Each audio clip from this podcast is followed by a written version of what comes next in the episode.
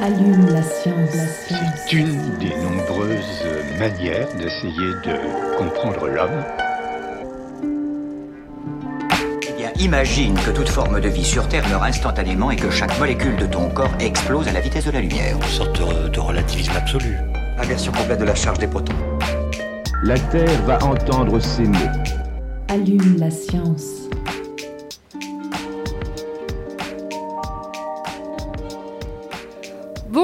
Bienvenue à tous et toutes dans Allume la science, l'émission qui vous branche chaque semaine sur l'actualité des laboratoires de l'Université de Montpellier et de ses partenaires. En 2015, les astronautes de la Station spatiale internationale dégustaient la première laitue cultivée dans l'espace. Depuis, radis, blé et même piment ont pris racine à plus de 400 000 km d'altitude, un luxe quand la majorité de la nourriture disponible à bord est irradiée, lyophilisée ou en conserve. Mais pas de quoi se rassasier non plus, surtout dans la perspective de futures missions sur la Lune. Alors comment assurer à ces astronautes leur ration de protéines, notamment animales, de vitamines et d'oméga 3 Grâce aux poissons. Sauf qu'à moins d'une pêche miraculeuse, vous conviendrez qu'il y a peu de chances d'en apercevoir la queue dans la mer de la Sérénité. C'est pour répondre à cette problématique lunaire que notre invité a sorti ses mains de l'eau pour les tendre vers le ciel. Il est biologiste marin au laboratoire Ifremer L3AS, donc laboratoire adaptation et adaptabilité des animaux et des systèmes, et au laboratoire Marbec. Et ce qu'il propose relève presque de la magie, puisqu'il s'agit d'envoyer des œufs de poissons dans l'espace pour les élever, peut-être même sur la Lune. Avec nous dans le studio, Cyril Prisbilla. Bonjour. Bonjour. Bienvenue dans Allume la Science. Merci.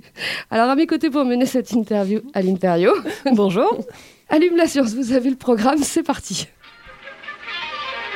Chargement de l'engin terminé.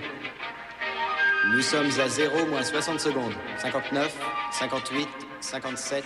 56. Alors, Cyril Prisbilla, nous allons parler d'espace ce matin, mais comme je l'ai dit dans le lancement, vous êtes biologiste marin et votre spécialité à vous, c'est l'aquaculture multitrophique intégrée, l'AMTI. Est-ce que vous pouvez nous expliquer ce que c'est? Oui, bien sûr. euh, c'est un concept en fait qui est euh, dans la feuille de route de l'UMR Marbec, euh, qui vise à trouver des moyens pour euh, produire une aquaculture durable sur Terre. Donc un système aquacole produit des molécules qui sont dissoutes euh, dans l'eau et produit aussi des fesses ou des déjections euh, de poissons. Et le but, c'est de faire des systèmes qui récupèrent tous ces éléments-là pour produire une autre source biologique aquatique et marine, dans mon cas, euh, dans l'idée de faire une production animale qui ne produit aucun déchet. Alors c'est un système qui intéresse beaucoup la FAO, la Food and euh, Agriculture Organization. Qu'est-ce que ça pourrait permettre euh, cette aquaculture, cette aquaculture multitrophique intégrée? C'est pas facile à dire. Alors en fait, euh, ça intéresse à la fois la FAO et aussi eh ben, les, pays euh, européens, puisque il y a une composante préservation de la biodiversité, c'est-à-dire produire à la fois un aliment et en même temps ben, conserver la, la biodiversité terrestre. Alors la FAO est intéressée parce que là où aujourd'hui on fait un seul organisme aquatique, le poisson, demain on va pouvoir par exemple faire euh, des mollusques associés aux poissons. Donc en fait on, multiplie par deux, si je peux dire, la production euh, de protéines et de lipides d'origine animale. Euh, si je prends un exemple, les poissons produisent des matières dissoutes dans l'eau qui vont être le fertilisant pour des microalgues. Et ces microalgues, après, vont être la source alimentaire d'huîtres ou de moules, par exemple, mais d'autres choses. hein, Et, et donc là où on faisait que du poisson, on va pouvoir faire euh, d'autres choses. Donc la FAO est intéressée parce que dans les pays qui ont un, besoin alimentaire euh, autonome un peu plus euh, pressant que les pays euh, européens ou occidentaux qui ont les moyens d'acheter des, choses importées, ben, ça peut permettre d'avoir une, autonomie alimentaire qui permettrait de, maintenir les populations à un niveau de nutrition acceptable. Et c'est c'est d'autant plus, euh, d'autant plus utile, on s'en doute, dans des conditions un peu extrêmes. Donc ça peut être sur Terre, mais ça peut être, on va en parler aujourd'hui, donc dans l'espace. Alors l'espace, vous connaissez parce que vous êtes titulaire d'un DU mécanique céleste, vous êtes diplômé de l'Université spatiale internationale et vous avez une nouvelle corde à votre arc depuis la semaine dernière, c'est ça? Depuis euh, le 8 décembre, oui, D'accord. j'ai soutenu ma thèse à l'Université de Montpellier, à l'école doctorale Gaïa, sur les systèmes euh, multitrophiques intégrés. Et une partie de ma thèse, c'était euh, les systèmes extrêmes, dont la Lune. Voilà, donc c'est tout, tout frais. Alors comment elle vous est venue cette idée d'utiliser la MTI euh, dans un contexte spatial? Eh bien, disons que l'idée vient de, de mes travaux de ces dix dernières années, on va dire un peu plus, 13 dernières années, où euh, finalement l'ambition terrestre, qui est de préserver la biodiversité en, en évitant d'émettre des, des- des particules ou des molécules dans, dans l'environnement, ça ressemblait à un circuit euh, complètement bouclé Et, euh, et en- quand j'ai fait mes études donc, euh, au DU de, à, l'Observatoire de Paris, euh, DU de mécanique céleste, j'ai côtoyé des personnes qui commençaient à parler de boucles closes dans l'espace. Et aujourd'hui, les boucles closes dans l'espace, c'est essentiellement des futures serres, c'est-à-dire que c'est des productions de tomates, de pommes de terre. Je ne sais pas si vous avez vu Seul sur Mars, le film. Euh, c'est ça, en fait. Et, euh, et donc, il manquait cette fibre animale, il manquait les acides aminés d'o- d'origine animale. Et euh, ben, j'ai proposé tout simplement euh, l'idée en disant ben, nous, sur Terre, on, travaille sur ça déjà. Et, eh bien, l'idée a fait son chemin et a commencé à séduire le, CNES, l'agence spatiale française. Et petit à petit, euh, les a, et puis euh, voilà, c'est en train de, de- prendre du, du volume. Mais avant ça, il faut faire la preuve de concept au sol, savoir si l'organisme peut, peut endurer un voyage spatial, par exemple. Et c'est ce qu'on va voir. Mais par exemple, dans, quel contexte on pourrait utiliser ça? C'est dans, dans le cadre de, de missions, euh, réellement de missions sur la Lune, par exemple euh Euh, L'objectif donc du programme euh, Lunarach, c'est vraiment de, commencer à réfléchir à un système sur la Lune. C'est-à-dire qu'il est beaucoup plus large, hein, le système. Il, peut être envisagé dans un navire, enfin dans un, vaisseau spatial qui, voyage longtemps, ou sur Mars, mais c'est encore très loin. C'est-à-dire que la Lune, à notre échelle actuelle, c'est accessible encore. C'est un projet qui est jouable, je peux dire. Alors que Mars, c'est- un, un peu plus loin. Mais ce concept-là, il peut être dupliqué après euh, ben, partout sur l'espace, mais aussi sur Terre, dans un désert ou dans un pays qui est isolé géopolitiquement ou géographiquement, euh, dans un, atoll euh, du Pacifique qui est loin de tout. Enfin, voilà, en fait, on parle vraiment d'environnement extrême. Et la Lune en fait partie. C'est un des environnements extrêmes. Certainement un des plus extrêmes, des environnements extrêmes. Et, et question bête d'ailleurs, mais pourquoi est-ce que vous avez choisi le poisson comme source de, de- de protéines Et parmi les poissons, pourquoi celui-là? C'est le bar euh, Di- Dicentrarchus labrax, c'est ça? Voilà, c'est ça. Alors en fait, euh, il faut savoir que ce projet, c'est un projet de concept. Et dans ce projet de concept, il fallait mettre un organisme. Or, cet organisme-là, ce poisson-là, le bar, je le connais bien. Donc, euh, le laboratoire dans lequel je travaille, je le connais bien. On peut imaginer un autre poisson, on peut imaginer un autre organisme aquatique. Ce qu'il faut retenir, c'est l'aquaculture spatiale. C'est une boucle fermée d'eau dans laquelle on élève quelque chose. Euh, donc, ce poisson-là, je l'étudie depuis, euh, à, ma manière, hein, je l'étudie depuis euh, 23 ans. Donc, c'était très simple de, de prendre un organisme que je connaissais déjà très bien. Quoi. Et vous parlez de boucles fermées d'eau. Comment est-ce qu'on gère sur la Lune ce problème justement de la ressource en eau? Alors, euh, c'est- c'est un- sujet qui ne concerne pas uniquement l'aquaculture spatiale. Ça concerne aussi la présence humaine. C'est-à-dire que euh, nous, nous sommes des organismes aquatiques. C'est contre-intuitif, mais en fait, euh, si on prend le, le pourcentage d'eau qu'on a dans notre corps, c'est le même que pour un poisson, par exemple. On a besoin de boire. Euh, sans eau, on, on dépérit. Donc, euh, si on considère ça, euh, ce sujet-là est lié à la présence humaine. S'il n'y a pas de présence humaine, bien sûr, il n'y aura pas d'aquaculture spatiale. Par contre, s'il y a une présence humaine, ça veut dire que localement, on a trouvé une source d'eau. C'est complètement aberrant de penser qu'on va faire des cargos qui vont transporter uniquement de, l'eau. C'est c'est pas, jouable. D'ailleurs, c'est pas l'idée des agences spatiales. hein. Et sur la Lune, il se trouve qu'il y a des cratères qui sont dans les pôles sud et nord, des cratères dans les, qui, ne qui ne voient jamais la lumière du Soleil, ce qui veut dire qu'il y a de la glace d'eau qui s'est stockée, qui s'est stockée pendant euh, plusieurs euh, milliers d'années. Et donc, c'est l'idée de- des agences spatiales, c'est de fondre cette glace à la fois pour euh, faire de l'eau potable, mais, et, puis euh, l'utiliser dans la base, mais aussi euh, une partie de cette eau pour l'aquaculture spatiale. Alors l'aquaculture spatiale, c'est un circuit fermé, il n'y aura pas beaucoup d'eau. Une fois qu'on a rempli les, bassins, il faut juste ra- rajouter quelques, euh, voilà, quelques unités pour essayer de, le maintenir euh, en volume. Alors, si je peux continuer sur cette partie de l'eau sur la Lune, euh, en fait, on ne connaît pas la qualité de l'eau. Aujourd'hui, il n'y a pas eu de sondes qui sont revenues avec un carottage de cette glace-là. Donc, on ne sait pas euh, si c'est de l'eau minéralisée, auquel cas c'est les poissons marins qui sont candidats, si c'est de douce, auquel cas ça peut être la truite, par exemple, hein, qui serait candidate. Euh, et ça, ça va être déterminant. Mais la diversité de cultures aquatiques terrestres fait qu'il y aura forcément un candidat aquacole qui sera compatible avec la qualité de l'eau. Et comment on peut imaginer récupérer cette carotte euh, Alors, dans les dix prochaines années, je crois qu'il y a huit missions euh, d'agences euh, enfin, États-Unis, Europe, enfin Europe, j'en suis pas sûr, mais États-Unis, c'est sûr, Inde, qui vont aller dans ces cratères-là pour, pour amener. donc, l'information, elle va être disponible dans la décennie là. Alors, donc, l'idée dans votre projet, ce n'est pas d'envoyer donc des poissons à taille adulte, mais c'est d'envoyer des œufs de poissons. Donc, pour cela, vous travaillez euh, sur le volet expérimental avec, le Centre spatial universitaire de Montpellier et vous utilisez un de leurs petits CubeSat dont on a déjà parlé dans l'émission. On avait fait des reportages là-bas. Est-ce que vous pouvez nous décrire un petit peu euh, comment ça se présente? Alors, euh, ce qu'il faut dire, c'est que le Centre spatial universitaire de Montpellier, c'est le partenaire historique. C'est les premières personnes sur Montpellier à qui j'ai parlé du projet qui m'ont dit ben, on, y va et on, peut vous aider en fait à, développer cette idée. Donc au départ, il fallait euh, se demander dans quel volume on allait faire les expérimentations et il se trouve que le CubeSat, c'est un, on va dire, c'est un cube en métal euh, qui fait 10 cm sur 10 cm, 10 cm. Et il se trouve que dans le spatial, c'est une unité commune. Euh, par exemple, quand on réfléchit à un volume sur l'ISS, on parle en nombre de CubeSat. Donc en nombre de cubes de 10 x 10 euh, x 10.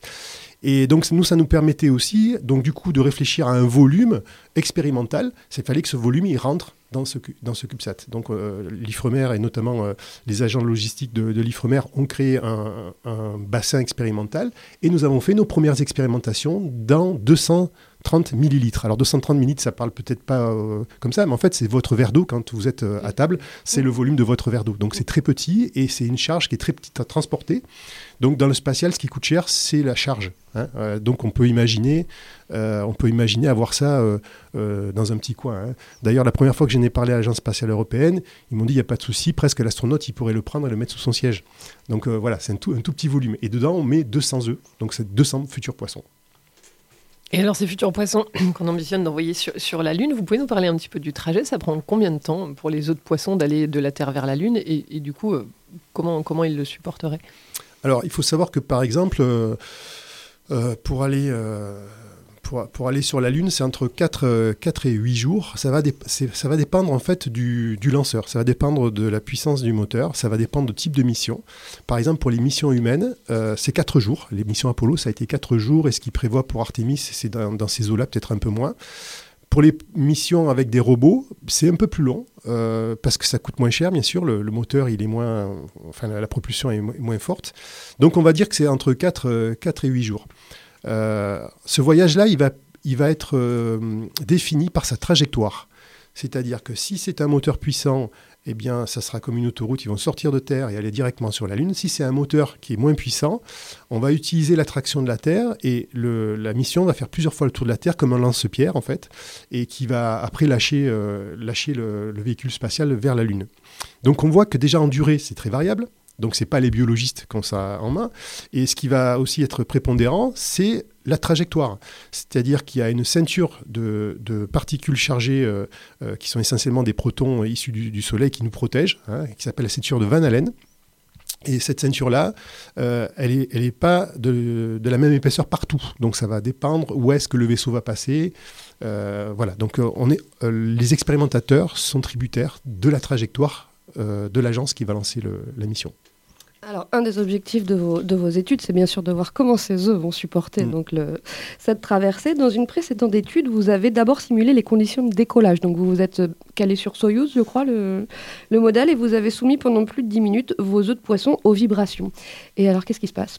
Alors on a soumis pourquoi 10 minutes? On peut se poser la question. Il y a, il y a des gens qui travaillent euh, euh, sur, sur plus longtemps parce que 10 minutes, c'est le temps qu'il faut à un véhicule spatial pour atteindre l'orbite basse terrestre. Donc ça servait à rien de soumettre les œufs à 20 ou 30 minutes. De toute façon, ce n'était pas le cas réel. Ce qu'on a regardé, la première chose, on sait très bien que sur Terre, euh, dans un environnement qui est, qui on va dire, agressif, euh, sur Terre, euh, les œufs arrêtent leur embryogénèse, c'est-à-dire que l'œuf très clairement meurt quand, par exemple, il y a une qualité d'eau qui est pas bonne ou un stress. Et donc, grosso modo, on peut dire que c'est la nature qui décide d'arrêter le processus si l'environnement d'éclosion n'est pas bon. Donc ça, c'est un, fait. Donc on s'est dit, ben ça, c'est un critère qui est intéressant. Et donc on a regardé le taux d'éclosion des 200 petits, euh, euh, petits embryons qu'on avait euh, dans la simulation. Et on a, on, a suivi ça par rapport à des frères et sœurs. hein. On prend des, des poissons, les poissons contrôle sont des frères et sœurs, mais qui ne sont pas dans le simulateur en fait. Et on a comparé les taux d'éclosion. Et là, on a remarqué qu'il n'y avait pas de différence significative sur le taux d'éclosion. Donc c'était un premier paramètre intéressant en se disant, bah, finalement, cette, cette vibration-là, elle ne met pas en péril euh, ses œufs. Alors pourquoi est-ce que j'ai fait cette manip? Enfin, nous avons fait cette manip, c'est que euh, les Russes, dans les années 80, envoyé- avaient envoyé des œufs de caille toujours dans l'esprit de fournir de l'aliment euh, aux futures générations euh, de cosmonautes. Et donc, une fois arrivés sur la station orbitale, les œufs, quand ils avaient éclos, n'avaient pas de tête. Donc, ça veut dire que quelque chose s'était passé entre la fécondation des œufs à terre et l'arrivée en orbite. Et donc, la, la- la thèse, c'était que peut-être les vibrations ou l'hypergravité, on y reviendra tout à l'heure peut-être, avaient joué un jeu dans l'embryogenèse. Alors justement, l'hypergravité, on, va y venir maintenant. Vous avez, vous, mis dans une autre étude ces œufs en conditions d'hypergravité et de microgravité. Déjà, est-ce que vous pouvez nous définir ces deux termes? Ça correspond à quoi comme condition? Alors, nous, on est à une gravité de 1G, tous dans, dans le studio, puis les auditeurs aussi. Euh, 1G, c'est bah, c'est la gravité normale, l'attraction terrestre. Quand une fusée décolle, il y a euh, 5G. Euh, ces 5G-là, euh, on passe de 1 à 5G. Donc, c'est là où on voit dans les films où les, gens sont écrasés sur leur siège. Donc, euh, on peut se poser la question aussi, lorsqu'il y a une embryogénèse, il y a un développement cellulaire, est-ce que ce développement cellulaire, il n'est pas aussi contraint par, par, le 5G Pareil, on l'a mis sur 10 minutes parce que c'est 5G pendant 10 minutes. Une fois qu'on est en orbite, on est, voilà, c'était pas la peine. Donc ça, c'est l'hypergravité. hein. c'est un mot peut-être un peu, un peu barbare, mais grosso modo, on passe de, on multiplie par 5 la gravité terrestre. Et euh, la microgravité, ben, c'est euh, l'absence, euh, enfin la réduction de, ce, de cette attraction terrestre jusqu'à ne plus en avoir. Et alors, comment vous avez fait au niveau expérimental, vous, pour reproduire ces conditions d'hypergravité et de microgravité sur Terre?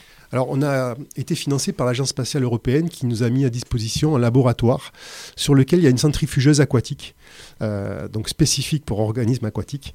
Et euh, donc, voilà, c'était quelque chose qui était utilisé pour, euh, pour les recherches sur les microalgues, par exemple, dans l'espace ou des choses comme ça. Donc, ça, c'est une centrifugeuse, tout simplement. hein.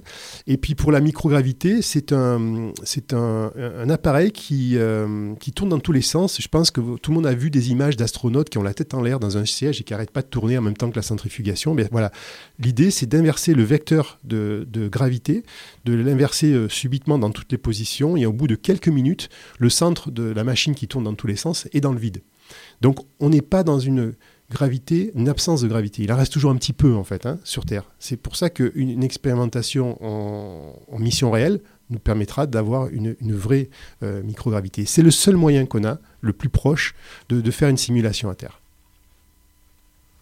Alors, quels sont les, paramètres que vous avez surveillés justement chez les autres poissons euh, Qu'est-ce que- qui vous intéressait plus particulièrement? Alors on s'était dit, suite à la manip des, vibrations, on s'était dit c'est intéressant de continuer à regarder le, taux, le- le taux d'éclosion, puisqu'on sait que s'il y a un problème environnemental, ça va s'arrêter. Donc on a regardé en premier lieu le taux d'éclosion, et puis on s'est dit on va aller plus loin. On va se demander, ok, il y a l'éclosion, si elle est bonne, est-ce que les poissons ne sont pas stressés en définitive?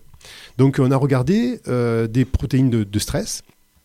Et puis on s'est dit, euh, on a eu l'opportunité de mettre en place un système de monitoring d'oxygène, de consommation d'oxygène pendant la microgravité. Donc on a regardé aussi des courbes d'oxygène. Et puis on s'est posé la question de se dire, ok, si c'est s'il y a la bonne éclosion et qu'ils sont pas stressés, en fait, est-ce qu'il n'y a pas un paramètre, par exemple, de mise en place de l'immunologie qui va euh, poser un souci. Donc on a commencé à regarder quelques protéines de mise en place de- d'immunologie euh, euh, du poisson, notamment euh, dans sa phase précoce et li- la phase innée en fait de, de l'immunologie. Alors, vous avez remarqué dans cette étude que sous microgravité, le développement embryonnaire est plus rapide et que les œufs éclosent plus tôt. Est-ce que vous savez pourquoi? Alors, c'est une observation euh, qui est à relier avec ce qui s'est passé dans les années 90 dans des missions. euh, à l'époque, c'était la navette spatiale euh, Columbia, je crois, dans lequel ils avaient mis des œufs de. Ils œufs de, zébraf- de zébrafiche, ouais, qui est un poisson modèle, hein, un tout petit poisson. C'est pas un poisson d'aquaculture. La différence, c'est que avec l'unérage, c'est que nous, on- on travaille sur un poisson d'aquaculture qui va, qui, enfin, va grandir. hein. Donc, euh, ils avaient déjà observé ça sur euh, des petits poissons, donc euh, une éclosion avant la date modélisée. Nous, on l'a remarqué 6 heures avant. hein, donc, c'est c'est pas, c'est pas anodin. hein, c'est Six heures avant sur un processus qui dure combien de temps sur un processus, un processus qui dure entre 90 et une centaine d'heures. D'accord. Hein, voilà.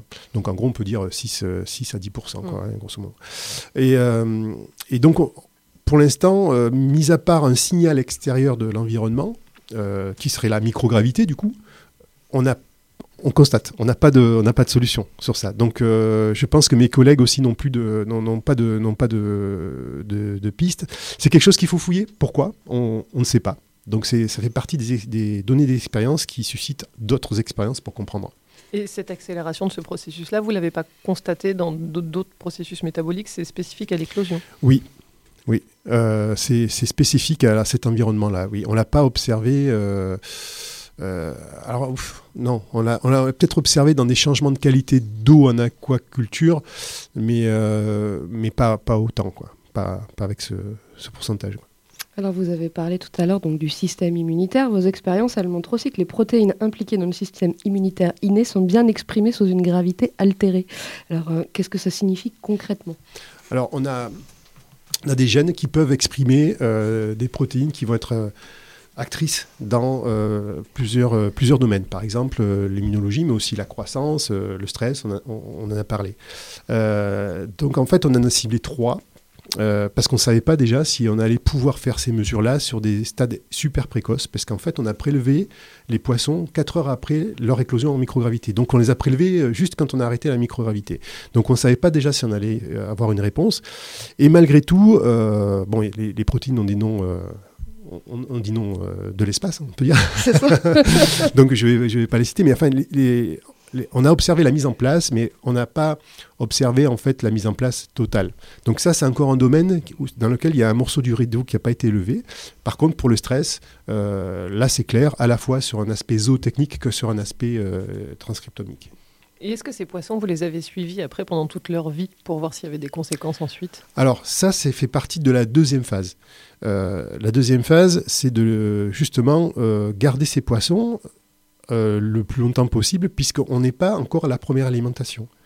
Euh, l'alimentation dans ce poisson-là, ça varie selon les espèces, euh, elle s'effectue quand la bouche est ouverte. Or, la bouche s'ouvre entre 4 et 5 jours après l'éclosion.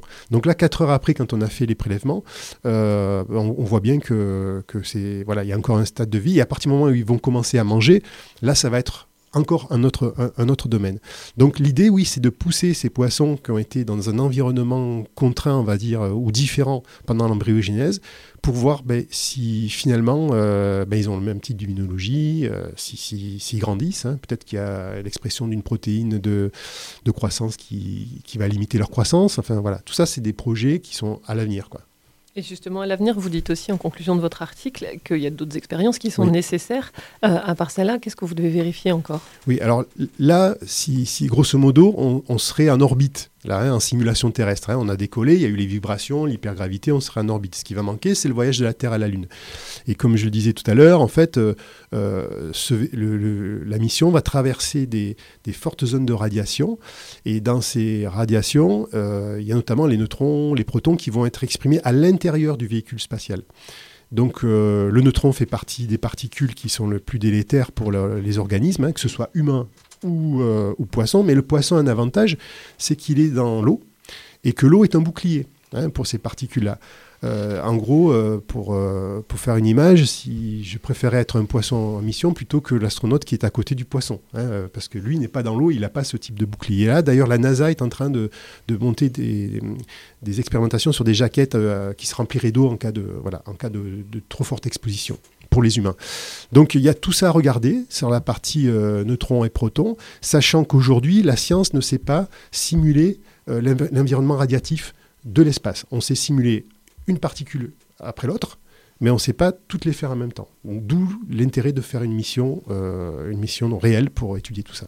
Alors, vous, venez de parler de la NASA. Euh, mm. Vous, avez réalisé presque un rêve de gosse l'année dernière. vous, avez été, euh, vous avez été invité par la NASA euh, pour présenter vos travaux. Et qu'est-ce qu'ils en ont pensé alors Alors, j'ai été invité par la NASA et par l'Université Sud-Floride. Euh, et, donc, euh, pendant deux mois, j'ai intégré un laboratoire qui travaille sur le traitement de l'eau. Ça tombe bien parce que moi aussi, je travaille sur ça. Mais il, travaille plutôt sur le traitement de l'eau des, issus des, des, fluides humains, c'est-à-dire, euh, pour être clair, des urines et déjections humaines, pour les convertir et récupérer, récupérer l'eau. Et en fait, ils n'étaient pas du tout au fait de ce qu'on faisait en Europe, de ce côté-là. Donc ça, ils ont été très intéressés. et puis, l'idée de collaboration qui, qui, qui s'est dégagée, c'est qu'on puisse euh, lier les deux sujets ensemble. C'est-à-dire que quand il y a le traitement de l'eau, euh, le traitement des effluents, on va prendre par exemple les urines, hein, euh, qui se fait aujourd'hui sur l'ISS, mais avec des produits chimiques. Et la volonté de la NASA, c'est d'utiliser que des, produits biologiques. Donc on est dans ce concept, comme nous sur Terre, d'utiliser des produits biologiques pour, pour recycler l'eau. Quand, ils, quand ils enlèvent les sels de- des urines, par exemple, pour refaire une eau qui est potable, ils ont quand même une eau qui est fortement minéralisée. Et cette eau-là, ben, c'est cette eau euh, qui peut intégrer euh, le, le système de production de poissons. euh, alors, pour le coup, typés marins. Si c'est des, voilà, ça sera des poissons qui, qui pourront faire de l'osmorégulation. quoi. Donc ils étaient intéressés, ouais. Oui. oui j'ai eu des messages d'ailleurs dans la semaine suite, à, suite à ma soutenance de thèse où ils m'ont dit que voilà, ils souhaitaient avoir une version pour essayer de le mettre dans la feuille de route de la NASA. Quoi. Un grand merci à vous pour, euh, pour euh, bah, d'être venu dans l'émission, c'est vraiment passionnant. Merci. À bientôt, on, on espère vous accueillir à nouveau. Allume la science, c'est fini pour aujourd'hui. Un grand merci à Alice Rollet pour, cette, pour la réalisation de cette émission. Pardon. On se retrouve l'année prochaine. D'ici là, restez branchés.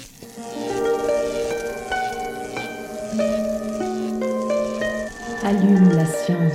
C'est une des nombreuses manières d'essayer de comprendre l'homme. Imagine que toute forme de vie sur Terre meurt instantanément et que chaque molécule de ton corps explose à la vitesse de la lumière. Une sorte de, de relativisme absolu. Inversion complète de la charge des protons. La Terre va entendre ces mots. Allume la science.